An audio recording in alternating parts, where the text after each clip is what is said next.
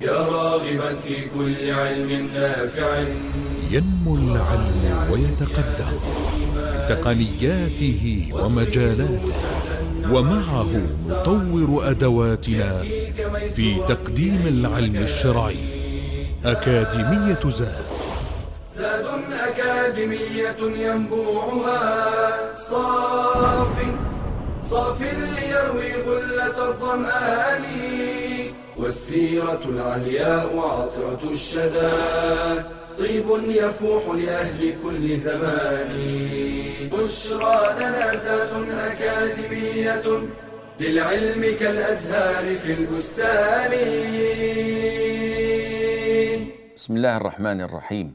الحمد لله رب العالمين. وصلى الله وسلم وبارك على المبعوث رحمة للعالمين. نبينا محمد وعلى آله وصحبه أجمعين. أما بعد السلام عليكم ورحمة الله وبركاته.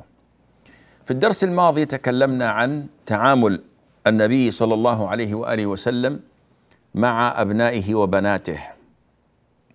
وكيف كان لا يخفي حبه ورحمته وشفقته بهن البنات لأن هذا الغالب على سيرته عليه الصلاة والسلام إذ أن الذكور من أبنائه قد توفاهم الله عز وجل في سن صغيرة. ونتحدث في درس اليوم إن شاء الله عز وجل عن تعامله مع أحفاده. فالأحفاد من ذكور وإناث التعامل معهم يختلف عن التعامل مع الأولاد. ذكور وإناث.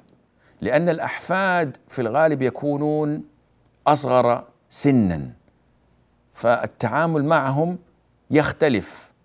عندما تتعامل مع الحفيد ذي الأعوام المعدودة طفل بريء ليست عنده أحقاد ولا ضغائن وغير مكلف فمهما أمرت ونهيت فهو غير مكلف. لو أخطأ مقبول منه لأنه ما يفهم غير راشد ليس بمميز بخلاف الولد. من أولادك الذي قد بلغ وربما بلغ مبلغ الرجال فإن قام بمعصية أو ترك واجب لا شك أن ذلك يحز في نفس الوالد. فغالبا الأجداد يحبون أبناء الأبناء أكثر من حبهم للأبناء كما يقال ما أعز من الولد إلا ولد الولد كما يقولون في الأمثال الشعبية. الرسول عليه الصلاة والسلام كان له من فاطمة لأن كل أحفاده كانوا من بناته. فكان له من فاطمة خمسه من الأحفاد. كان له الحسن بن علي الحسين بن علي محسن ابن علي أم كلثوم وهذه أم كلثوم كانت صغيرة رضي الله عنها وأرضاها ومع ذلك زوجها أبوها علي بن أبي طالب لعمر بن الخطاب وكان كهلا كبيرا في السن. وهذا أكبر رد على الرافضة الذين ينالون من أبي بكر ومن عمر إذ أن عليا رضي الله عنه وأرضاه زوج ابنته بعمر الذين هم يدعون أنه عدو من أعداء الله قاتلهم الله أن يؤفكون. كذلك بعد أن زوجها بعمر ولدت منه زيد ابن عمر. وابنته زينب بنت علي هذه ابنة فاطمة وعلي زينب تزوجها ابن عمها عبد الله ابن جعفر. فإذا هؤلاء خمسة من أحفاد النبي عليه الصلاة والسلام. من فاطمة.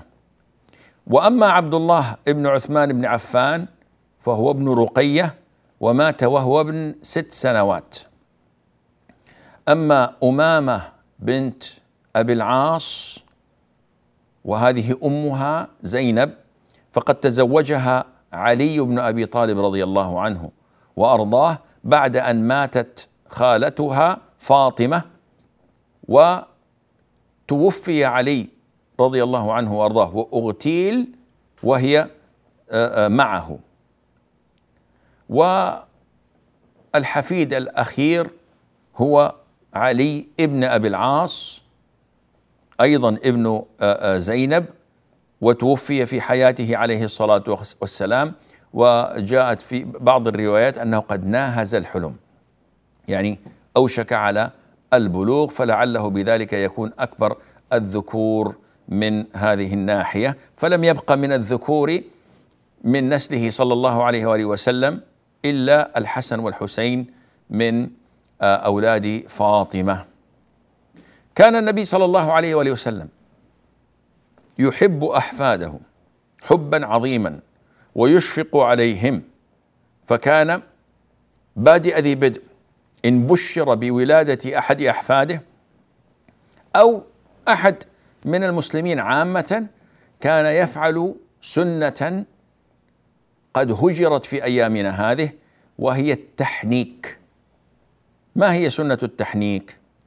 التحنيك هو أن يأتي بقطعة صغيرة من التمر فيمضغها مضغا جيدا حتى تكاد أن تكون يعني تفتت التمر تماما ويصلح للبلع فيأخذ قطعة صغيرة منها ويضعها في حنك الطفل في سقف الحلق.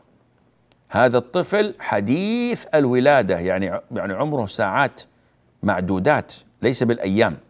قبل أن يرضع قبل أن يبدأ بأي شيء يضع هذا التمر في أعلى سقف الحلق وهذا يعني العلم الحديث أثبت فائدة يعني هامة لهذا الأمر في الحفاظ على حياة المولود.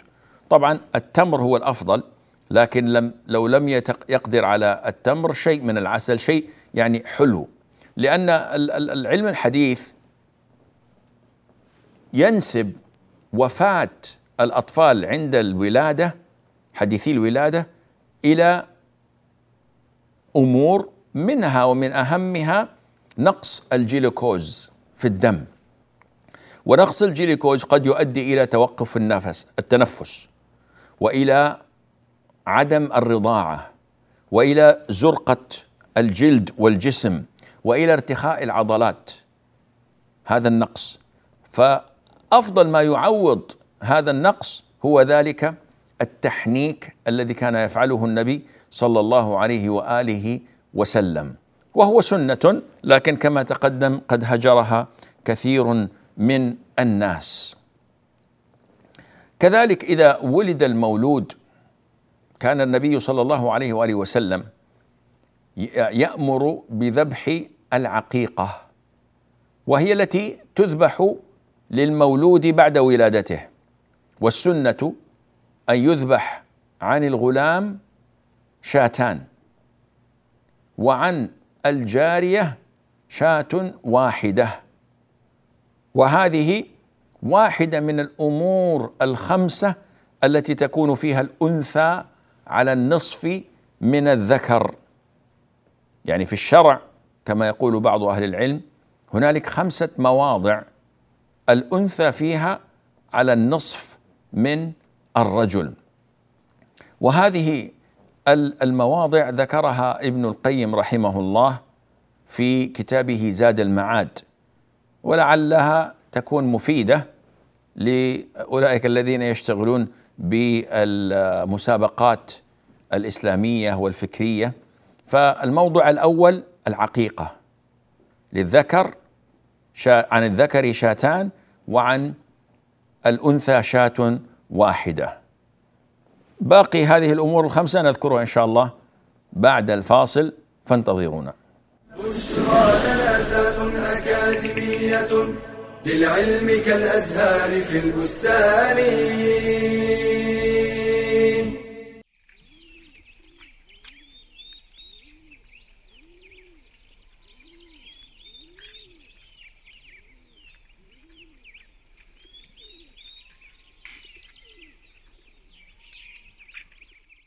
مواقف وأحداث نعيشها كل يوم. فنحتار كيف نتصرف وماذا نفعل. مع الأهل والأقارب. مع الأولاد والأحفاد. مع الجيران. مع الأصحاب. مع الفقراء. وكذلك الأيتام وغيرهم من أصناف الناس. وتطل علينا السيرة الشريفة لتدلنا على السبيل القويم والتعامل الحكيم وفق منهج النبوة وعلى خطى رسول الله صلى الله عليه وسلم. كتاب كيف عاملهم صلى الله عليه وسلم للشيخ محمد صالح المنجد.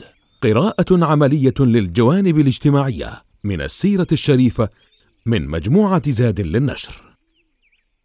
لمزيد من المعلومات يرجى زيارة المواقع التالية.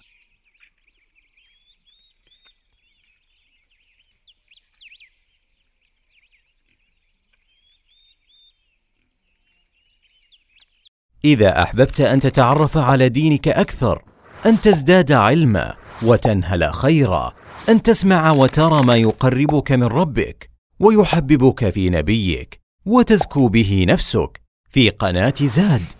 تجد ذلك وأكثر.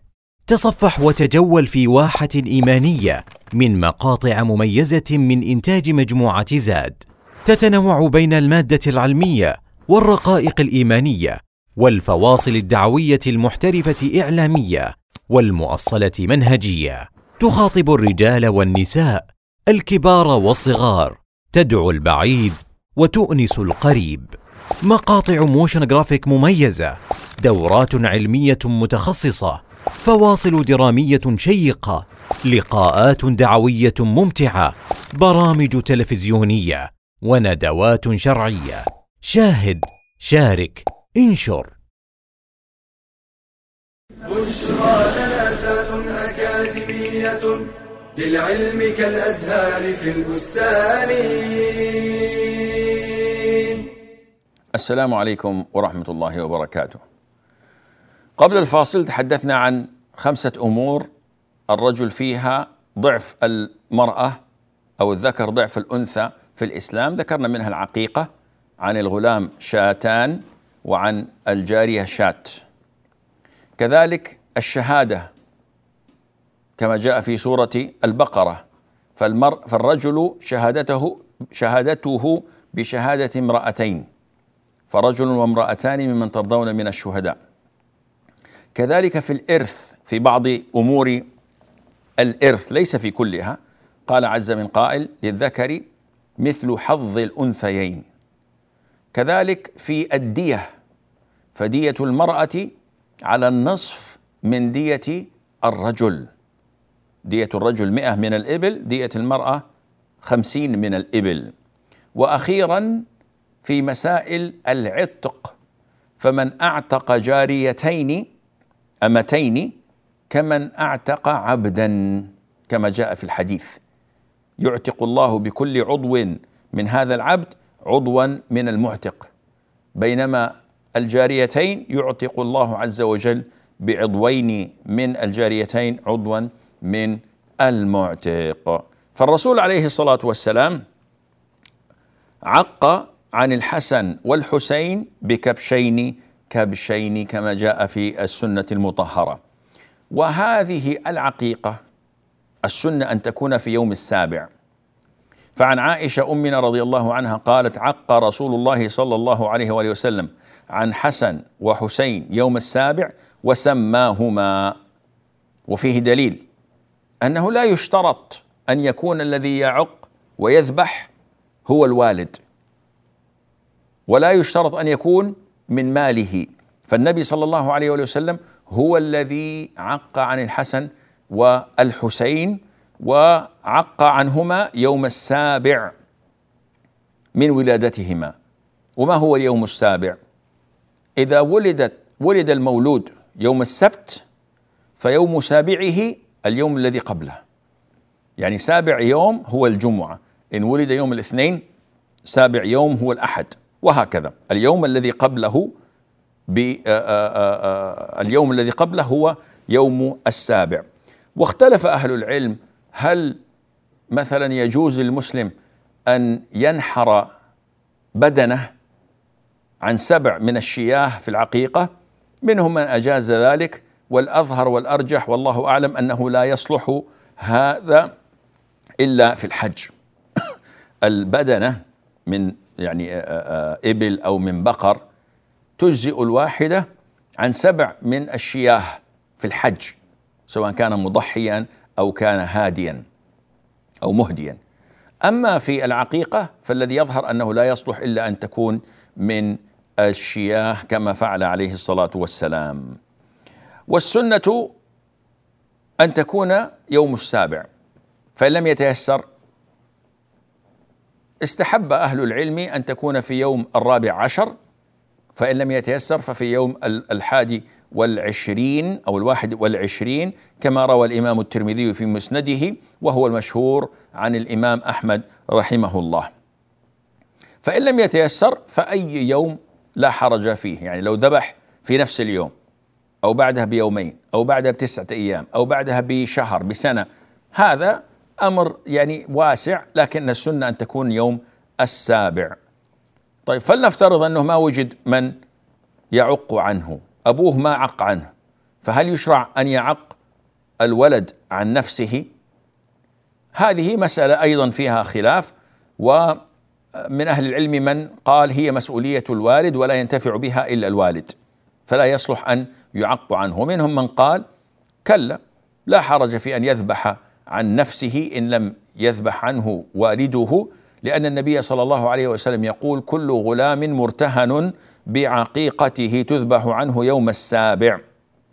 فقيل إن مرتهن يعني لا يشفع لوالديه إن مات وهو صغير.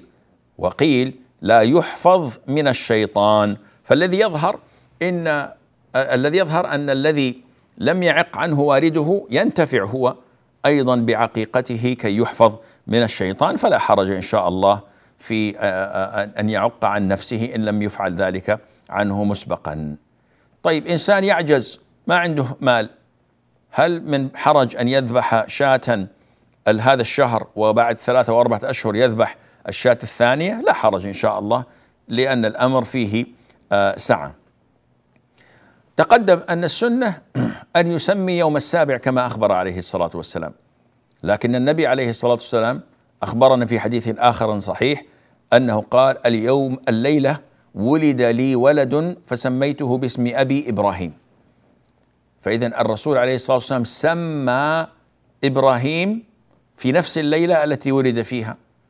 فإذا لا حرج أن الإنسان يسمي في نفس الليلة ولا حرج في أن ينتظر إلى سابع يوم من الولادة فيسمي ولده. ولا حرج أيضا في أن الإنسان وامرأته حامل يختار الاسم. يعني كثيرا ما نجد من الناس من امرأته تكون في الشهر الثاني والثالث من الحمل ويقول والله إن كانت جارية سميتها عائشة وإن كان ولدا سميته عبد الرحمن. لا حرج في ذلك. لكن يشرع أن يسمي بعد الولادة أو في سابع يوم وهو الأفضل كما جاء في حديث الرسول عليه الصلاة والسلام. وكما تقدم التسمية الحسنة هذا من حقوق الأبناء على آبائهم. فيجب على الوالد أن يحسن اختيار الاسم ولا أن يطلق عليه أسماء الحيوانات كما يفعل البعض. أو الأسماء التي فيها إهانة ومذلة أو الأسماء الغربية الأسماء الكافرة تجدها على مسلم آه، آه، يعني قد يكون حافظا للقرآن وفي من بلاد عربية لكن اسمه غربي لأن لأنه ابتلي بأب فيه لوثة التغريب والرغبة في الأسماء التي يعني ممكن أنها تكون أجنبية وعربية في نفس الوقت. وهذا من الذل ومن الضعف الذي يعني يوجد عند بعض المسلمين. فالتسمية حق من حقوق الوالد ليست من حقوق أحد آخر. ما يأتي إنسان يقول والله أبو الزوجة أصر على انه الاسم يكون كذا أو الزوجة أصرت على أن يكون الاسم كذا أو أن الوالد نفسه والد الزوج أصر. لا التسمية من حق الأب. ولا حرج عليه أن يستشير أو إن أحب أن يسترضي امرأته فسمى باسم هي تختاره تختاره إن كان اسما حسنا هذا لا شك من حسن العشرة. أما ما يفعله البعض من الاستئثار التام والإعراض تماما عن رغبة الأم التي تعبت تسعة أشهر في هذا الحمل لا شك أنه يعني ليس من حسن العشرة. لكن في يعني الأول والأخير لا شك أن الحق في التسمية هي للوالد لوالد هذا الطفل وهو المسؤول عنه. كذلك أمر النبي عليه الصلاة والسلام بحلق رأس الطفل يوم سابعه. قال صلى الله عليه وآله وسلم لفاطمة يوم ولد الحسن احلقي شعر رأسه. فاذا السنة أن يحلق شعر الرأس. لا يخفف بالمكينة بل يحلق بالموسى. قال عليه الصلاة والسلام ثم تصدقي بوزنه من الورق أي من الفضة في سبيل الله. اذا هاتان سنتان. الأولى حلق الرأس. ولا شك طبيا أن حلق الرأس للطفل في هذا السن مفيد جدا لفتح مسام الرأس. وانبات الشعر وإزالة الأذى من يعني آه، افرازات قد لصقت بفروة الرأس. ولذلك جاء في بعض الأحاديث أميطي عنه الأذى. إيش يعني أميطي عنه الأذى؟ أي هذا الموجود على رأسه بالحلق. وعليه فاستحب جمع من أهل العلم أن يفعل الأمر بالذكر والأنثى. على أن كثير من أهل العلم يرون أن الذي يحلق هو فقط للذكر لا للأنثى. لأن الأنثى الأصل فيها أنها تكون يعني تزدان بشعرها والى آخره. ولا شك أن هذا قول يعني ضعيف. لأن العلة كما جاءت في الحديث أميطي عنه الأذى موجودة عند الذكر وعند الأنثى. والأطباء يقولون إن الحلق مفيد لفتح مسام الرأس وإنبات الشعر ولا شك أن هذا أو هذه الفائدة موجودة عند الذكر وعند الأنثى أيضا فاذا لا شك أن الحلق مفيد لهما جميعا. فاصل. بعدها نواصل بإذن الله فانتظرونا. بشرى لنا أكاديمية. للعلم كالأزهار في البستان.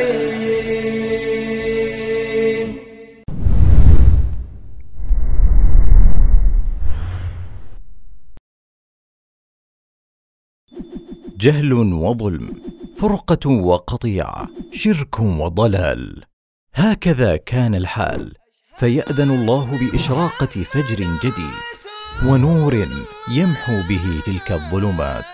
محمد رسول الله. وصفه ربه بقوله. وانك لعلى خلق عظيم. فجمع له من خصال الكمال ومحاسن الصفات. ما لم ينله أحد من البشر. فقد ثبت أنه كان أوفر الناس عقلا. أجودهم نفسا. أرحبهم صدرا. أشدهم حياء. كان أشجع الناس وأزهدهم في الدنيا. وأكثرهم تواضعا. يعين أهله ويخيط ثوبه ويخدم نفسه. يزور المسلمين وغير المسلمين ويعود مرضاهم ويدعوهم إلى الخير. كان صادق اللهجة راسخ المبدأ أعدل الناس أرفقهم بالضعفاء أنصف المرأة والطفل وشملت رحمته حتى الحيوان. أثنى عليه حتى المنصفون من غير المسلمين. فيقول الألماني يوهان غوتا إننا أهل اوروبا بجميع مفاهيمنا. لم نصل بعد إلى ما وصل إليه محمد. ويقول الإنجليزي جورج برناتشو إن العالم أحوج ما يكون إلى رجل في تفكير محمد. بل قال تولستوي الأديب العالمي إن شريعة محمد ستسود العالم لانسجامها مع العقل والحكمة. ولنصرته لنعرف قدره ومكانته ولننشر في الناس فضائله ومكارمه ولنقتدي به ونمتثل أمره ولنذب عن شريعته وندفع عنها الشبهات. فلو لم يكن للنبي صلى الله عليه وسلم من الفضل إلا أنه الواسطة في حمل رسالة رب العباد إلى عباده وتعريفهم به لكان فضلا لا يستقل العالم بشكره ولا البشرية بمكافأته. فقد عاش حياته يبلغ الخير لأمته ولم يكتف بهذا بل سأل ربه أن يشفعه فيهم يوم القيامة. وصدق الله. وما أرسلناك إلا رحمة للعالمين.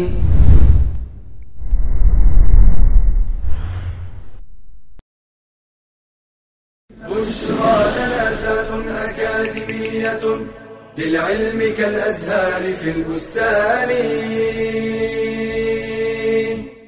السلام عليكم ورحمة الله وبركاته.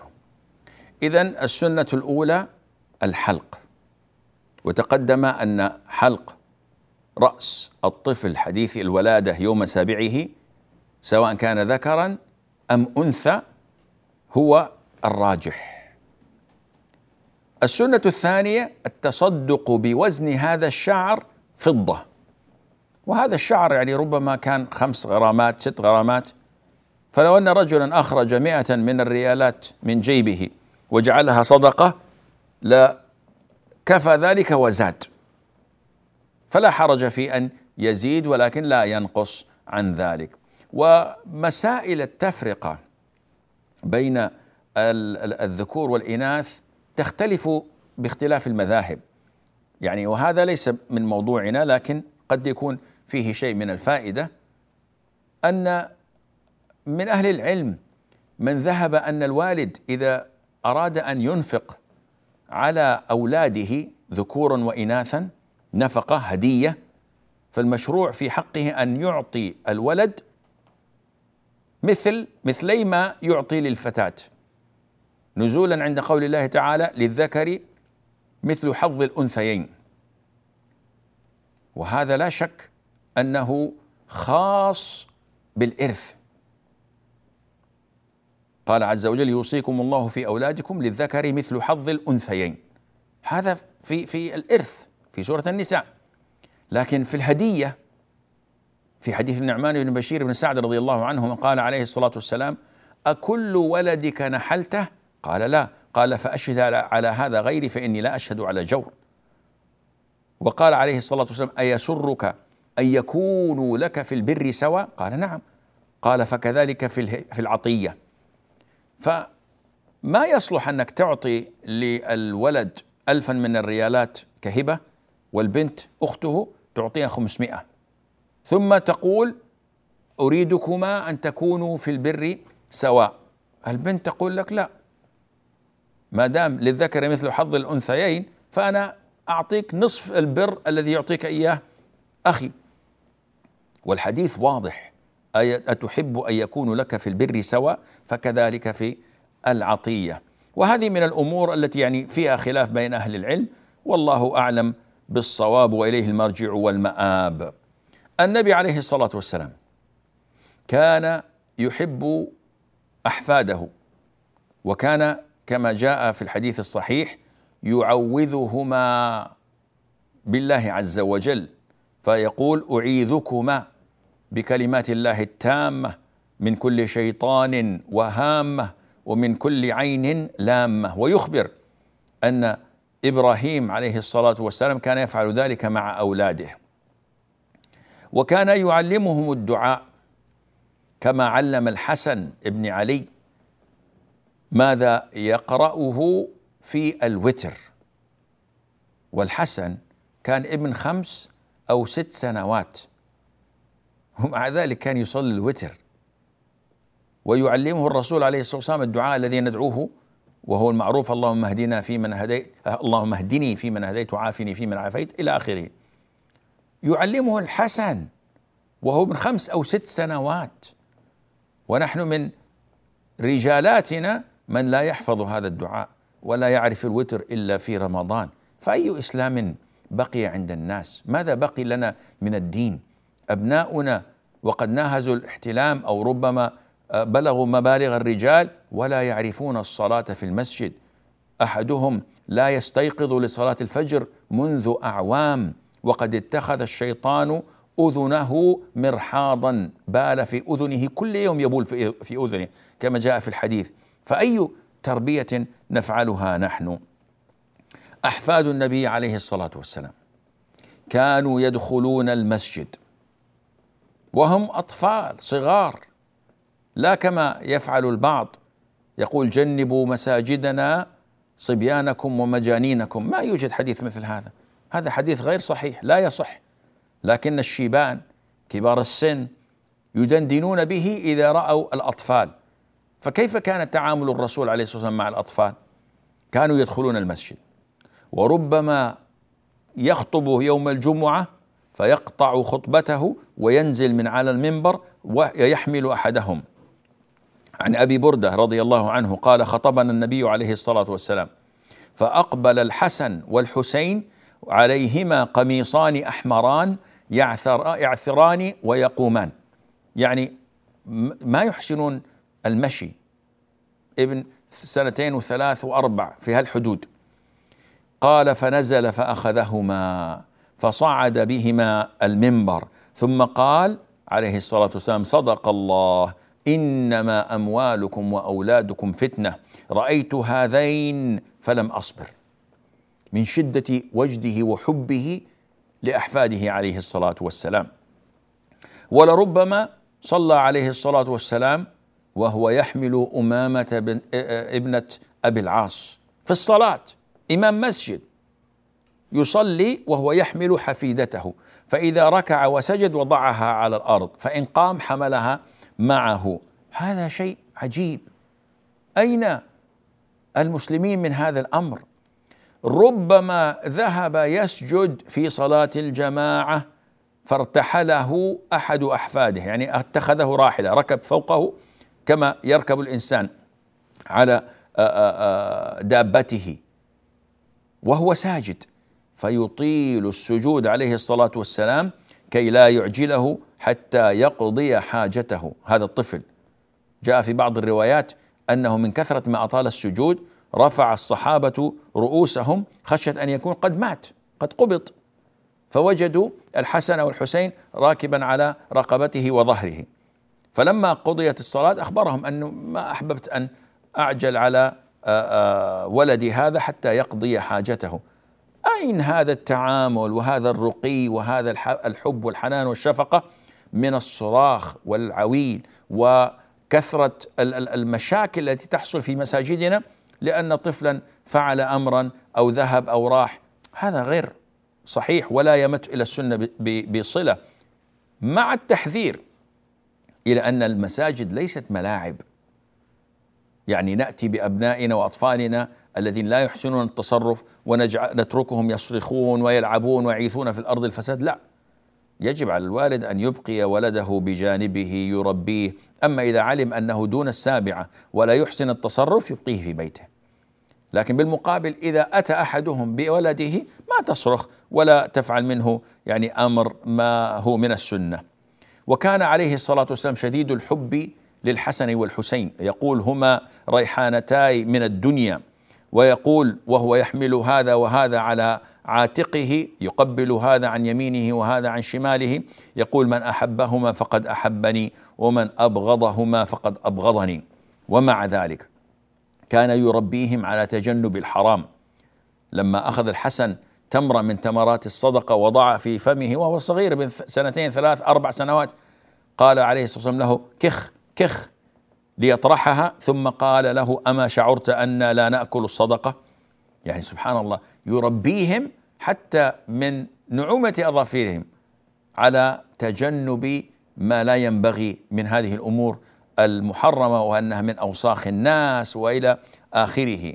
وقد جاء عن يعلى بن عامر رضي الله عنه أن الحسن والحسين جاء يسعيان إلى النبي عليه الصلاة والسلام فضمهما وقال محذرا الأمة إن الولد مجبنه مبخلة وفي رواية مجهلة محزنة. يعني هذا الولد إذا لم يتق الإنسان ربه فيه ربما أدى به إلى أن يجبن عن القتال في سبيل الله خشية أن لا يربيه أحد. ربما يبخل عن النفقة في وجوه الخير خشية أن تقل النفقه على ولده. ربما يحزن إذا تأخر الولد إذا مرض إذا رسب في الاختبار.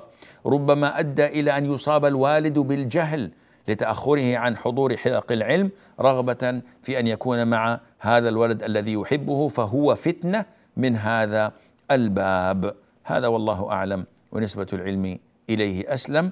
وصلى الله وسلم وبارك على عبده ورسوله نبينا محمد وعلى آله وصحبه أجمعين. يا راغبا في كل علم نافع متطلعا لزيادة الإيمان وتريد سهلا النوال ميسرا يأتيك ميسورا بأي مكان.